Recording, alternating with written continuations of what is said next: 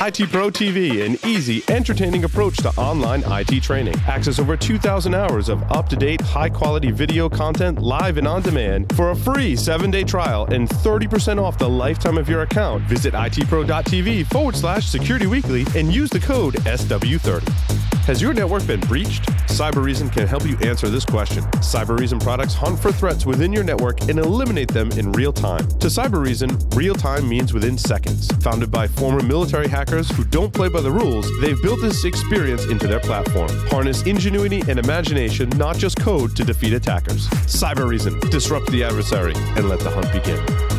Endgame automates the hunt for both known and never before seen adversaries in enterprise networks. Built on unique knowledge on the adversary's tools, techniques, and tactics, Endgame's centrally managed agent prevents, detects, and responds to advanced adversaries in the earliest stages of the kill chain without prior knowledge. Endgame, automate the hunt.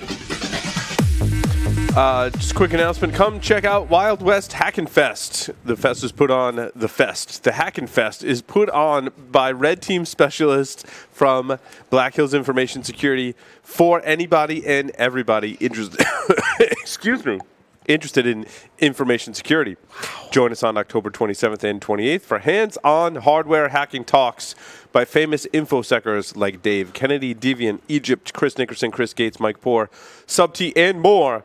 Check us out on the web, wildwesthackinfest.com. That's H A C K I N fest.com. Wow, I love how I don't even make that list. That was the list they sent me. I'm not on the list either. I mean, clearly, clearly, we need to add to the list. But I do say and more. We're, we're in. Oh, more. right, right. Yeah, we've been resorted. We've Apparently, if you're in our Slack channel, you can be whoever you want. yeah. We, Paul, just it's amazing that you know we've now been rebu- reduced to and more. and more. Yes, we have. Um, so I'm going to talk about disabling SMB v1 given recent events. I thought it was timely, and I was curious myself, like what you do when you have to go disable SMB v1, and it kind of goes along with my research I've been doing about, hey, like how do you secure Active Directory? Like how hard is it? Which stems from all the pen testers I've talked to that I'm like, how do you get into organizations today?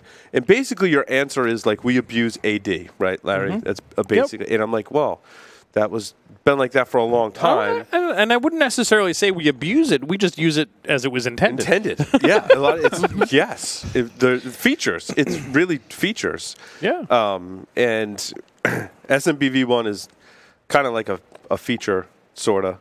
I guess it's a bad feature, really insecure feature. Microsoft themselves in September of 2016 uh, wrote a blog post from the dude who owns uh, SMB at Microsoft, and he was like, "Please, can you just disable SMB one? Like, take it from me. Like, I'm the dude in charge of it." He's like, "You really need to get rid of it." And I was like, "Wow." That, I'm like, obviously, then the whole WannaCry thing came out, and I'm like, "Wow." Like, a lot of people didn't listen. Like, they didn't see the blog. I don't administer Windows Active Directory domains, and I saw the blog post, and I was like, "Wow, people should like do that." yeah. and no one really does. And so I've delved into it, and like all of the other things that I encounter in Active Directory, that I'm like, yes, people should do that. And then I talk to my friends, and I'm like, why don't people do that? I'm like, they should just do this, and they're like, well, but there's this like thing, and it depends if you're on Windows 7 or Windows 8, and then it changes in 10, and then if you have this application or you have this configuration, and then well, you've got to reboot for this one and not reboot for this one, and that can be changed in the registry, but people can change it back like Mimikatz. And there's just all these like weird things in Active Directory. I'm like, wow, like it really, it's hard. So I decided without help from uh, experts, like real people who spend a lot more time with Windows Active Directory than the rest of us do, unless anyone wants to put themselves in that category as being an Active Directory security expert. I reached out to ones that I knew I was like, please help, and they couldn't make it on short notice. So hopefully they correct me if I get things wrong. But so from what I've researched uh, with SMB v1, do not disable SMB v2 or v3. Right, that's bad. Apparently, it breaks a lot of like reading the Microsoft article. It breaks a lot of stuff.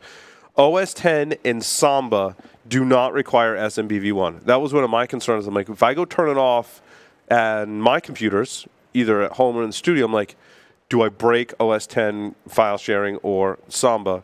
Now, I suppose the well, but there is if it does break, it's likely there are older versions of OS 10 or Samba that likely at one time used SMBV1, in which case you should probably upgrade those, in which case there's probably a whole list of reasons and contingencies You've gotta- yeah. disabling those. If that breaks because you disable that, you've got other problems.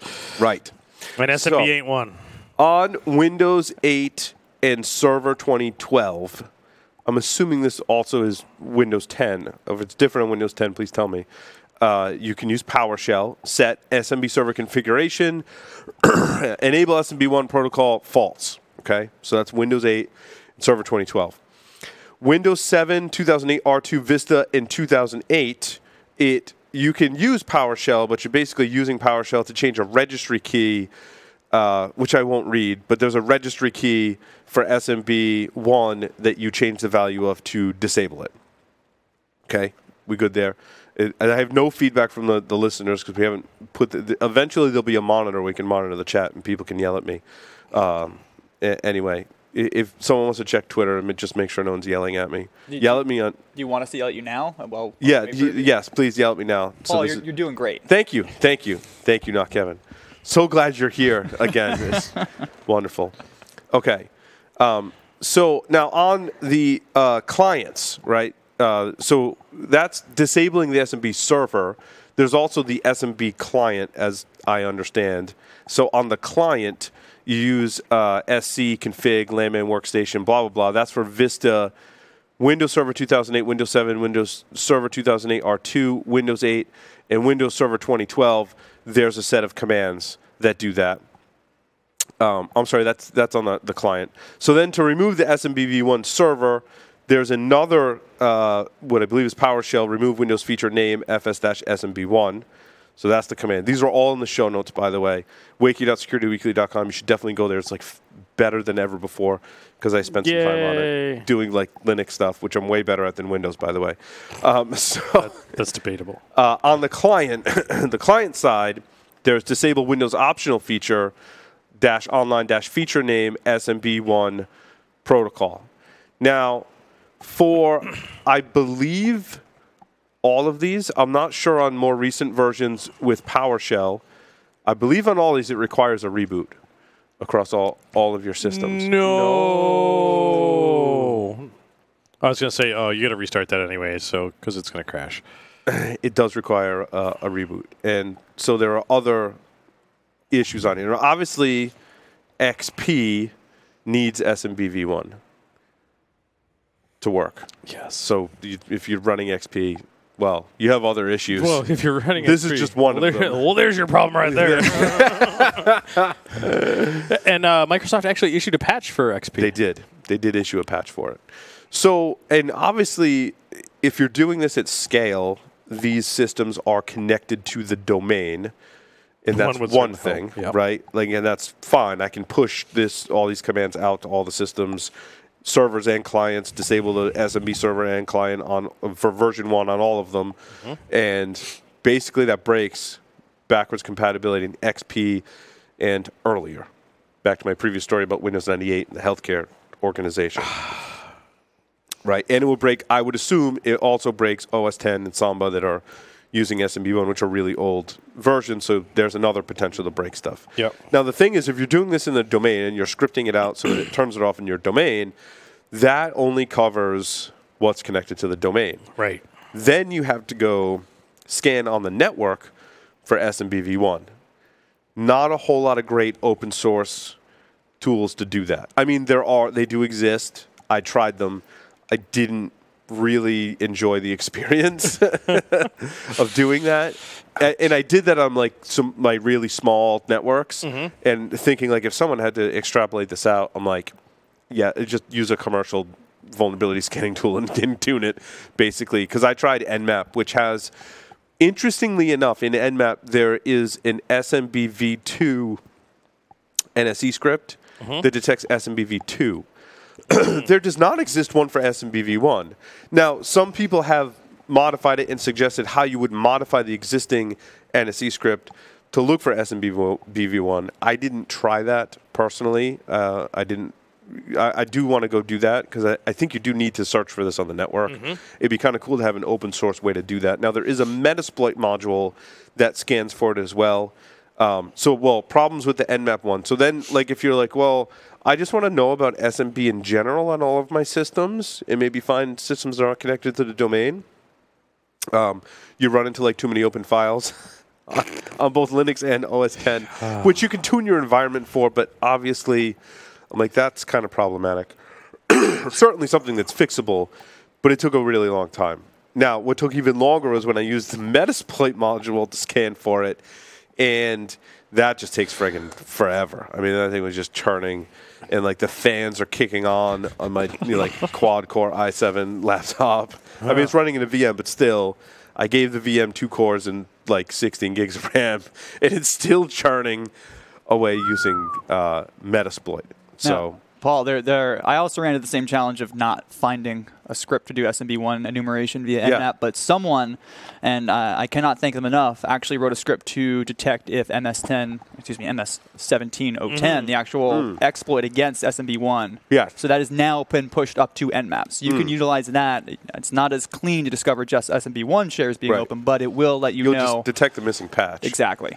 Theoretically, I mean, before Microsoft released the patch, you would find XP systems that But didn't have a patch available and were running SMBv1. Now, my question would be: Is how does that particular script detect that the patch is missing?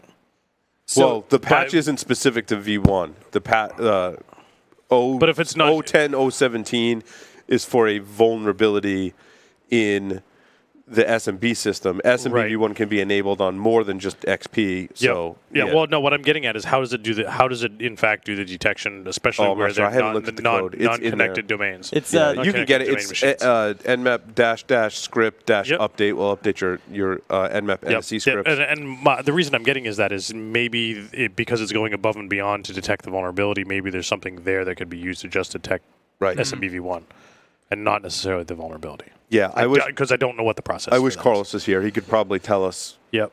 something He's- about. uh, he's- probably. I mean, He's yelling at us from Puerto Rico, right? Probably, but so uh, in my experience in spending seven years at Tenable, right, was I would uh, look at the open source tools or whatever scripts were available for detecting the vulnerability, and then I would go query our own research team and talk to other people at other vulnerability management vendors, and there are like teams of engineers with years of experience of doing like a lot of times there's like an SMB person that does that and they're the ones that help tune and write the script and test it against a huge lab of like every possible thing that can run SMB uh, on in on the planet, right? And that's what goes in the commercial products, and that's really what you're paying for, right? So my uh, kind of advisory to everyone is if you're using the scripts that Kevin and I uh, were talking about to scan for vulnerability, that vulnerability, uh, it might crash stuff, and you're probably going to crash less stuff with the commercial tools, probably less over time as they get once they get released out to the customers, right? Then you've got hundred thousand customers that are now running this plugin, and then they give you feedback. If it crashes that weird thing, then the fix goes in for that, and then that plugin is usually really, um, really resilient. It doesn't crash anything. So um, there are two blog posts, well, uh, a support article from Microsoft that everyone should read if you're interested in this topic how to enable and disable SMBv1, V2, V3 in all versions of Windows. It's covered in a great Microsoft article. There's the blog post about stop using SMBv1. There is uh, Will Genovese. Um, Ill, Ill Will Yep. uh, had a great post on the subject and has some other commands in there too, uh, and, and talks about this topic as well. Which uh, thank you, Will, for that. Uh, it was kind of inspiring me to cover it on the show and make sure people had at least the basic information. Unfortunately, we don't have Carlos's insights into both the Active Directory environment and how to you know scan for it and some of the nuances. He could probably tell you the weird things that, that would crash and stuff like that. So. Uh, hopefully, we'll get an update from Carlos on the next show. He, uh, his wife just had a baby, so excuses. This is important, Carlos.